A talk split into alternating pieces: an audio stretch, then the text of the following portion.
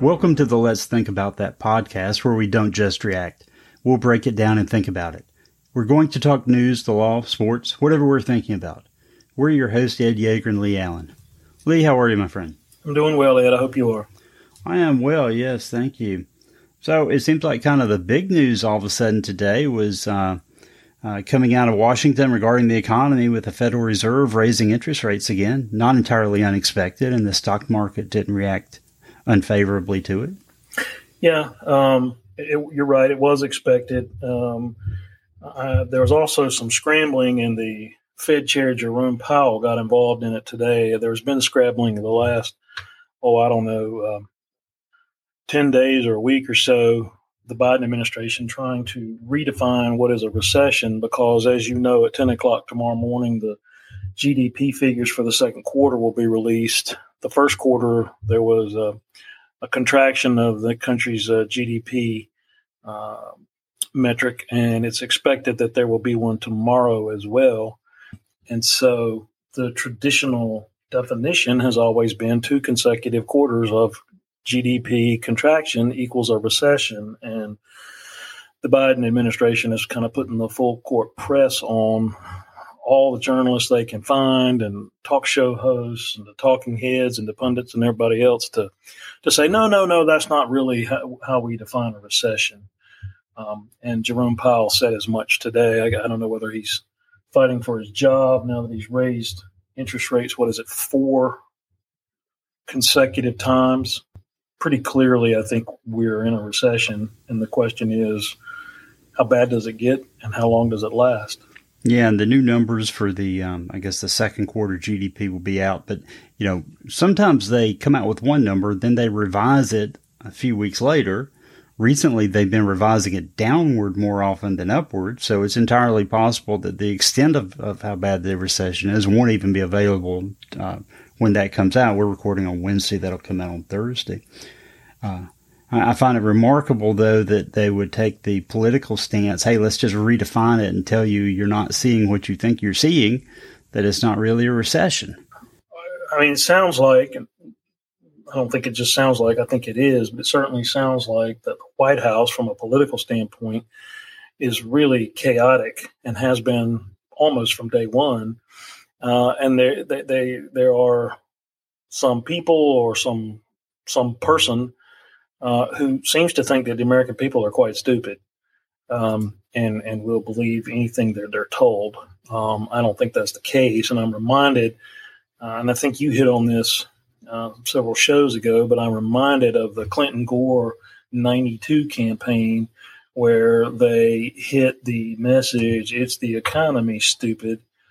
referencing the president, the then president, George H.W. Bush, and just beat him over the head with that message uh, from the time I guess Clinton got the nomination um, or seemed to be going to get it until November, uh, and he won as a result um, because the economy was, as it typically is, the number one issue, at least when when the economy is bad. So uh, I don't think it bodes well for the Democrats prospects in November, but we'll see. And people know instinctively how they feel about it. And in fact, the, the consumer confidence uh, poll has been down significantly. I think last month it was down the most in the history of the poll.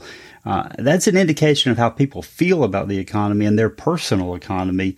And that's as important as anything that comes out of, you know, the Bureau of Economic Statistics a really good point because if people think the economy is good, then by definition it's good because they'll spend and they'll do the things they need to do.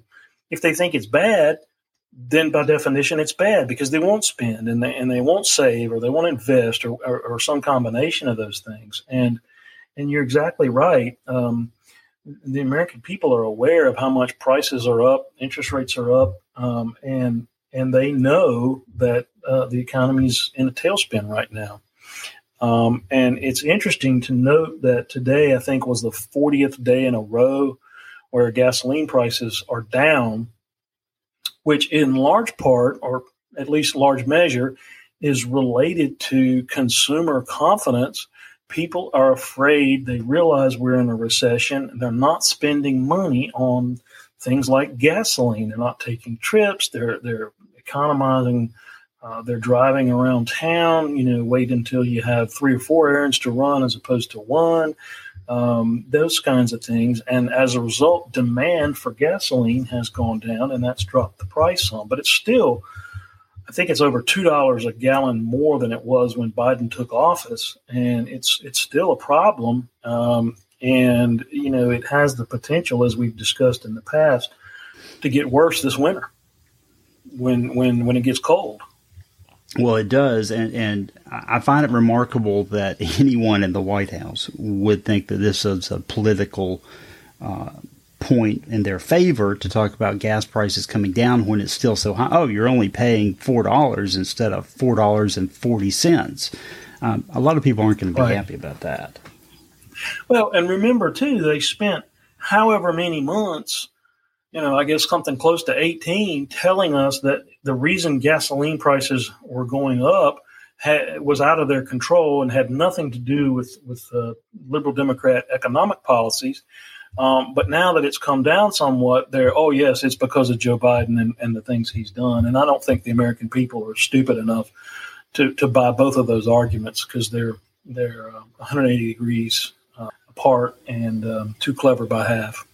You can't have it both ways. No. But you mentioned uh, you mentioned the Clinton Gore campaign. I want to go a little bit further back in his history because there was a man in 1980 he knew what a recession was and what it was going to take for a recovery. Listen to this. Let it show on the record that when the American people cried out for economic help, Jimmy Carter took refuge behind a dictionary. Well, if it's a definition, if it's a definition he wants, I'll give him one. A recession is when your neighbor loses his job. A depression is when you lose yours. And recovery is when Jimmy Carter loses his. Yeah. And that's a good point uh, as well. I mean, and, and he bit the bullet. I think we touched on this in the past um, and allowed Paul Volcker to do what he needed to do with interest rates in order to to to to get rid of uh, the inflation that the president, uh, President Reagan, had inherited from the Jimmy Carter administration. The economy went in a pretty pretty deep slump, um, and Republicans took a bath uh, at the uh, in the in the eighty two midterms. Uh, but then the economy began to rebound uh, in August of '82. The stock market began its its um, longest uh, positive streak in history, I believe. Um, and uh, you know it was the economy took off after that, and it really lasted into the the um, the George uh, W. Bush years, really. Um, and you know Reagan had the the um, the character and the courage to bite the bullet and do what it took to get the economy back where it needed to be. I don't think this current president and his minions have that. Not at all. Now, the other story before we get to some legal news that I want to get your thoughts about is this story about uh, Speaker of the House Nancy Pelosi and this trip to Taiwan. Yeah. And uh, if I understand it correctly, she was she was publicly planning to go to Japan, and then it leaked out that she was also going to sneak a trip to Taiwan in there. That's right. Now, now the People's Republic of China has reacted uh, vociferously to the idea of this politician going to um, Taiwan. Uh, now, Newt Gingrich went there in 97. He was Speaker of the House. He's the, the highest ranking American who's been there.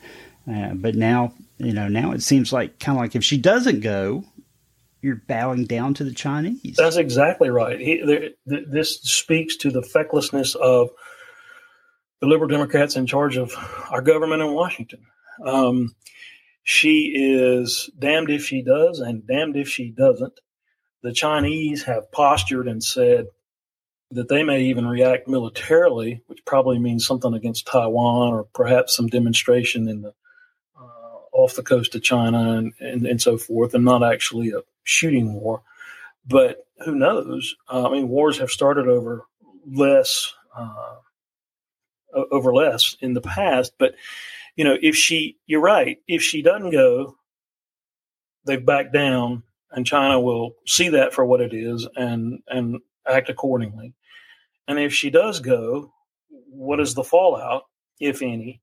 The Secretary of Defense, Lloyd Austin, and I use defense in quotes because he ain't much about defense. I don't know what the man does all day, but he came out today and, in so many words, said she shouldn't go because we don't know what's going to happen if she does. Um, and she's got her gotten herself, and the Biden administration has has helped in a box. And and I don't, you know, clearly to me, the greater ill is to back down. Um, but it, you know, it just it was so unnecessary. And you're right, Gingrich went. As at this point, he's the highest ranking American official ever to visit Taiwan. The Taiwanese, I mean, the Chinese protested when he went because he was going from uh, he also had a trip to Japan, and they, you know, weren't going to let him fly the places he wanted to fly if he went to Taiwan too. He said, "Fine, I'll just go to Japan and then come," you know, or, or, or and they they said, "Oh, okay," and and and they backed down. Um, and you know, they might do this with the speaker now, but um, you know, it, it's a lot of bad press, and it and it and it makes our government look uh, weak. It's like we don't have a plan. We just play a card and then react to other nations' responses to to that card, uh, or they play a card and we react. Um, you, you know, it, it, it's it's bothersome to me. But but what are your thoughts? Well, you said something very interesting that that the People's Republic of China, that mainland China, they backed down in '97, and they're not this time, or at least so far. And that is an indication to me of the difference in our positions now versus then and China feels emboldened at this point.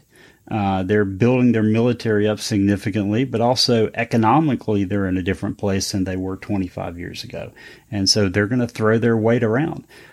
I mean, why wouldn't they feel emboldened? We're, we're focused on this BS in, you know, uh, Europe with NATO. Russia is not a threat to us other than nuclear uh, capability wise. Uh, they're not crazy enough to start a nuclear war with us. Uh, our focus needs to be on the Pacific, the Western Pacific, uh, and and the the true threat to us, which is China. Uh, and then if we can help the countries of Western Europe, Central Europe now, um, you know, with their with their defense, so be it. But China has us on the run. And, you know, the other aspect of this story that I find interesting is one who leaked it uh, and what was their motivation for doing so. And then why did the executive branch, Biden, you know, SecDef and, and others react as they did, making this an issue? If they hadn't said anything, then it probably would not have become this issue. Does she go? Does she stay? Uh, and then the my last thought about it is, you know, best thing she can do is, you know, you folks don't be surprised if she catches COVID in the next, you know, period of time and has to cancel her whole trip. Yeah, good point. And and, and you're you you know you're right. If the Biden administration and the cabinet officials and, and the national security folks that work for the president had come out and said, "Damn right, you know she has our full support," I think that would have been the end of it. China would have postured some more, but I don't think they would have postured quite as much as they have. Um, and we could have sent a message that you know we're going to stand up to you, but that didn't happen. Or they could have said nothing and could have said, well, you know, that's a different branch of government. They make decisions about their own travel. Yeah, yeah. All true. You know, in, in legal news, two things that we were talking about last week that we have to follow up this week on um, is the Steve Bannon trial. He got convicted. But before that, you had an interesting um, question last week. And so we kind of turned it into a thought experiment of, you know, what happens if this January 6th commission results in criminal charges against uh, President Trump, and then it has to go to a D.C. jury. And it seemed pretty hypothetical, but just within the last week, it's kind of come out that a grand jury is hearing evidence in a case in D.C. Uh, and then the Attorney General had this to say the other day No person is above the law in this country. Nothing stops us. Even a former president. No, per- I don't know how to, maybe I'll say that again No person is above the law in this country. I can't say it any more clearly than that. There is nothing in the principles of prosecution, in any other factors which prevent us from investigating anyone, anyone who's criminally responsible uh, for, for a, a, a, an attempt to undo a democratic election. And, and what you might not be able to hear in the clip so clearly is the reporter asking, even a former president? And the AG just keeps saying, well, no one's above the law. It's, um, it's even more troubling to me than it was last week. Um, I, I think it speaks to the desperation of the Democrat Party from a political standpoint as we approach the November midterms. Uh, and, and more importantly, the 2024 presidential race. Uh, the polling that, that's come out this week that shows Biden uh, in real trouble among members of his own party.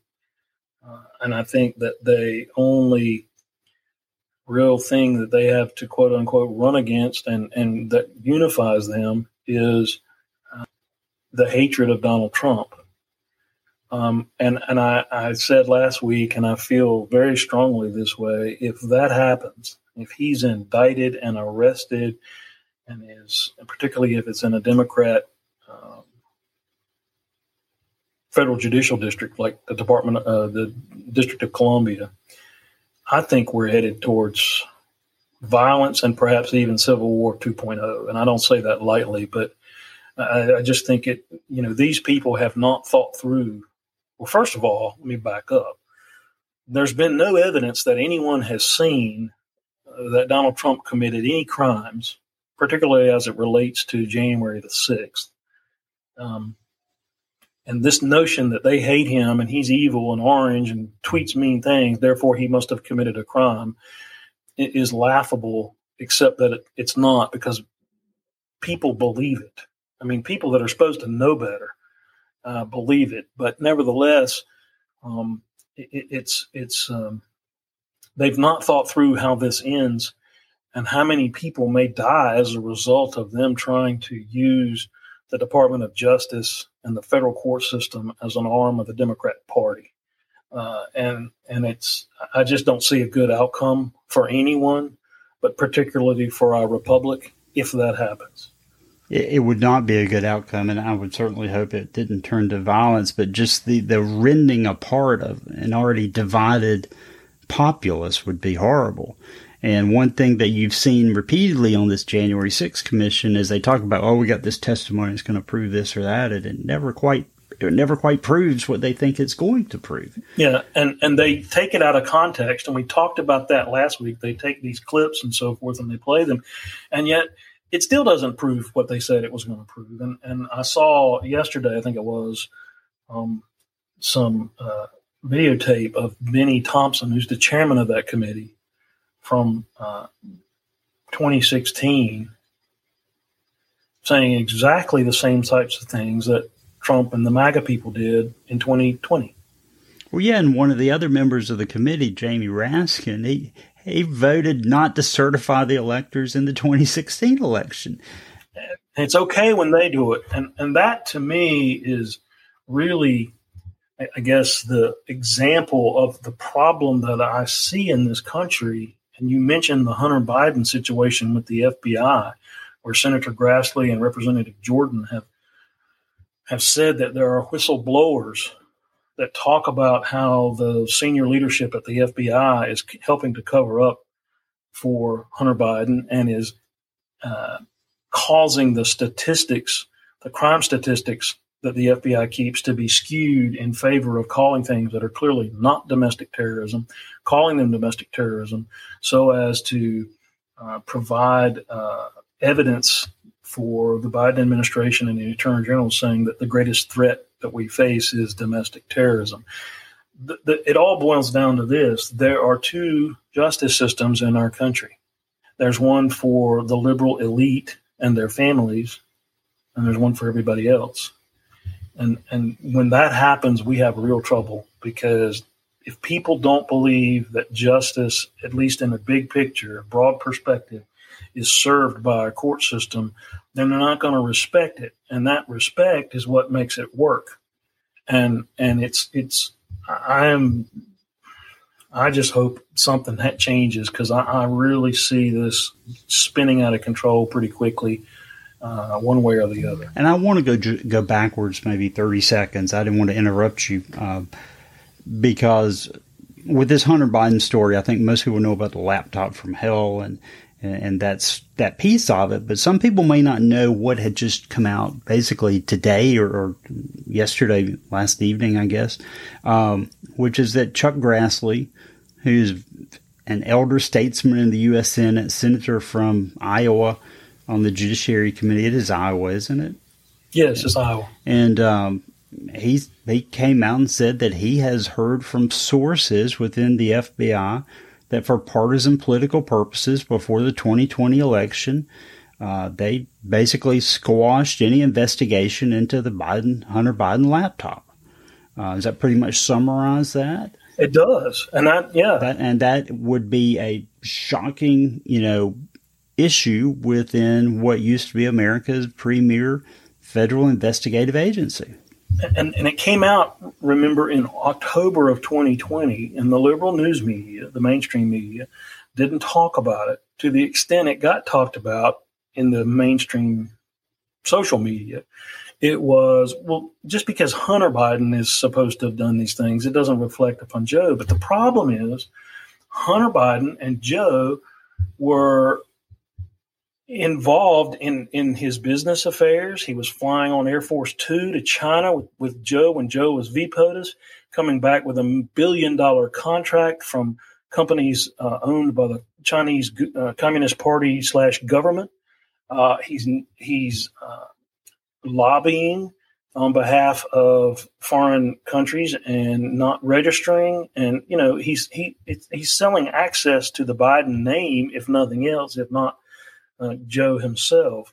So it, it, does reflect on the president. The president is, is knee deep in all of this, despite you know his lies during the campaign, where he said, "I've never discussed business, uh, my son's business, with anyone," and it's come out you know in the last couple of weeks with this uh, cloud um, leak that that he has and he did multiple times, um, and so uh, you know, it's it's going to be Hunter Biden gets a pass, and we're going to make up a crime.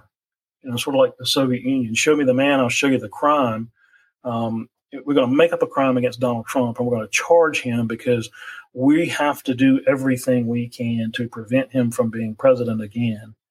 Uh, the Uniparty, and by that I mean the RINOs like Liz Cheney and the liberal Democrats. And the other story, which has gotten even less press than this Hunter Biden laptop issue is this letter that was sent from Congressman Jim Jordan uh, today to the director of the FBI. You sent me a copy of it in which uh, I guess apparently Congressman Jordan has sources within the FBI that says that the agency is pressuring agents to reclassify uh, uh cases that they have as domestic violence extremism so that they can bolster the numbers to suit some political narrative that's coming out of the Department of Justice.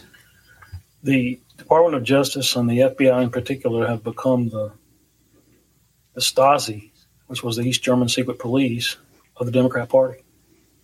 Well, and let's be honest, Merrick Garland, he had a pretty good reputation when he was a judge. He was, you know, he was a Democrat for sure. Obama wanted to appoint him to the Supreme Court, but he wasn't seen as an extremist. He was on the D.C. circuit.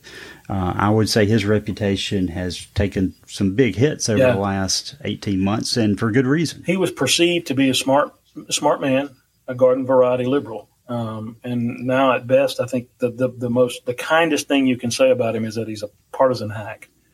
Um, and, you know, he better hope uh, that uh, the Democrats do better than expected in the in the midterms, or he might find himself impeached. Yeah, well, there are multiple cabinet officials that that might happen to. I think. But, yeah, but I think I hope he's at the top of the list. Uh, well, I think Mayorkas should be at the top of the list, but uh, okay, one A and one B. Then yeah, I'll, I'll I'll take that. But the other the other story, the other legal news, because we were talking about it, was Steve Bannon's trial. It was going on last week. It came to a conclusion at the end of the week. Uh, the government put on two witnesses. Bannon didn't put on any evidence and had the last closing argument, and then DC jury found him guilty. Uh, he's not been sentenced. That won't occur for weeks into the future where they do a, a you know pre-sentencing investigation report. Uh, I will say I went and found the indictment, looked at he was indicted for two U.S. Code 192, which is refusal of a witness to testify or produce papers. Uh, calls for a sentence of imprisonment of a minimum of 30 days up to 12 months and a fine of $100 to $1,000. Be perfectly honest, the way the guidelines typically work, he would probably get the minimum. I don't believe he has a criminal history. Um, and two counts, they can run them concurrently. So he might be looking at a month in a federal minimum security institution.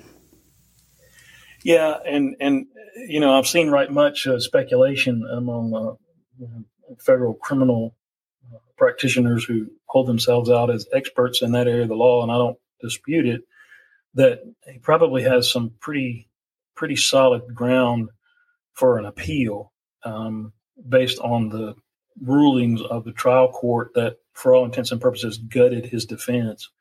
Um, he is uh, quite um, brash in his response, which is, you know, if I have to go to jail in order to stand up to this rogue uh, administration and, and Congress, then I'm happy to do that, uh, which I thought was pretty pretty interesting. Um, I, I, also read somewhere, and I thought this was uh, humorous. Um, you could hold the reunion of everyone convicted of contempt of Congress in a telephone booth.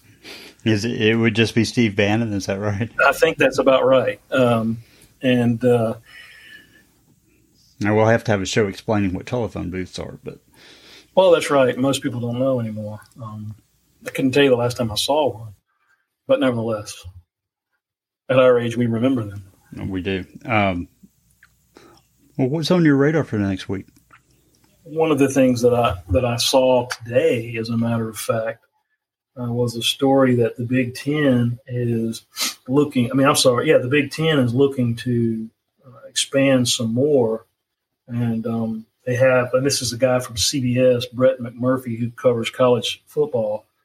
Notre Dame, Oregon, Washington, Stanford, Cal, Miami, and Florida State are all sort of on the Big Ten prospect list, uh, and and that leads to, I guess, a theory and probably a, a, a, consensus that if they're doing that, it must be because they believe the SEC is is going to expand as well. And so the question then becomes, well, what happens to the Pac-12? Will the remaining schools Arizona, Arizona State, Oregon State, Utah. That may be it. Do they go to the Big 12? Um, does the Big 12 disband? Uh, what happens to the ACC leftovers? You know, because um, I would think, although I don't think it's NC State, despite their fans' uh, hopes, I don't think they're a target really for the SEC because uh, I don't think they can compete in football for a long time in that conference. Um, although, uh, you know, to the extent television markets drive it, that, that could change. Um, you know, what happens to those schools? Um, and it'll be interesting to watch. I, I think, um, and we've talked about this before. I think college sports is, are are are in trouble. Um, because I think they're they've become open and notorious about money being the motivating factor for all of this, which it was for decades, but but at least they pretended that it wasn't. And, and the Athletic reported just about an hour ago. Um, it's kind of related to this, but Big Ten Commissioner Kevin Warren has now come out and said that the Big Ten is not going to take the position they have in the past uh, on automatic berths for the college football playoff. And the Big Ten was one of the conferences which was kind of standing in the way of expanding the football playoffs. So now that he or the league, uh, the conference is backing off of that stance, now it seems like they're opening the door to expand from four teams into playoffs. Yeah, and um, right now the Pac-12 would have a vote with regard to any of that my understanding is if if they if they lose more teams, then they lose their vote. Um, not sure what that would mean. Um, but I, I, think that uh, the tremors are getting stronger. That there's a movement in in the conference situation in uh, in college sports. With what you said a moment ago about the landscape having changed, it's interesting because we since we've been doing this podcast, we reported on the U.S. Supreme Court decision, which basically led to name, image, and likeness becoming what it is. And then it has just gone kind of out of control since then. Well, you know, I'm sure schools believe it's a very valuable thing for their players, yeah, but I think it's in some ways out of control and it's essentially become pay for play. And now the NCAA wants to change to allow you know, more transferring by athletes. So essentially, that any loyalty to particular schools just seems to be disappearing rapidly.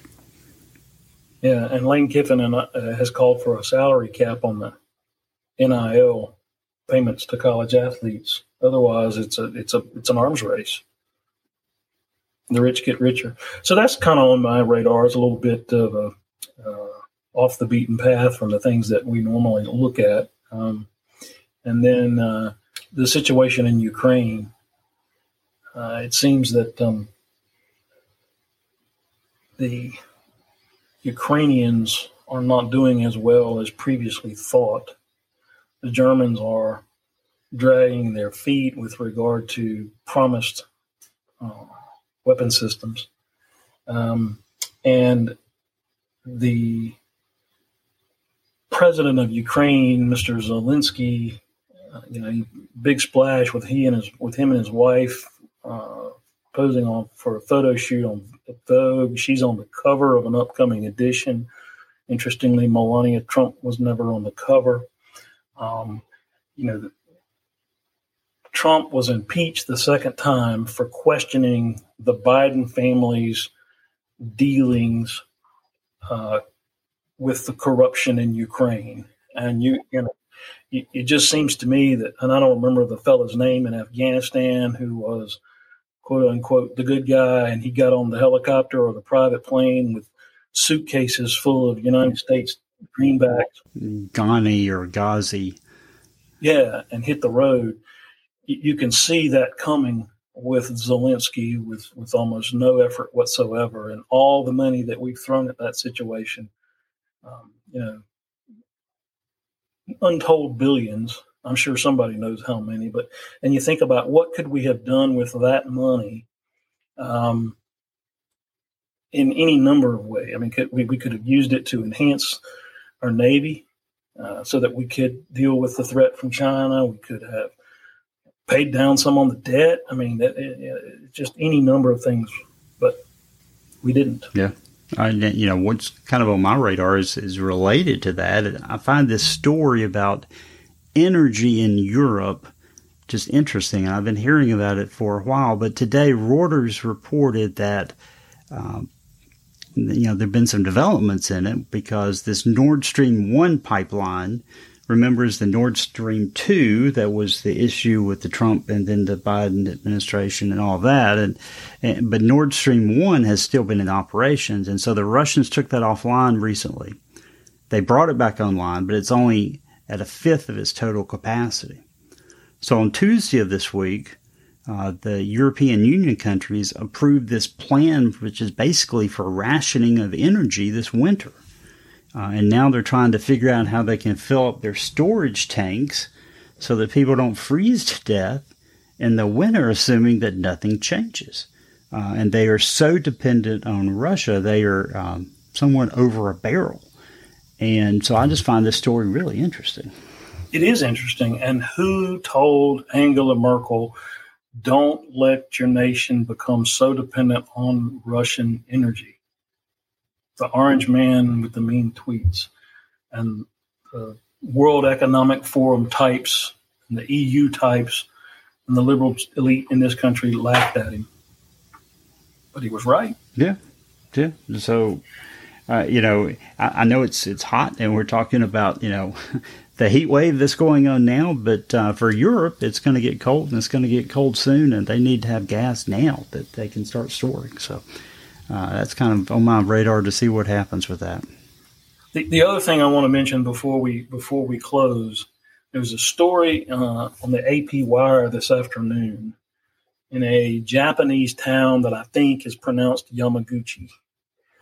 Monkeys are attacking people, particularly some infants in the arms of their mothers. And they have broken into several what they called nursery schools. And I assume that they're using that term the same way we use it.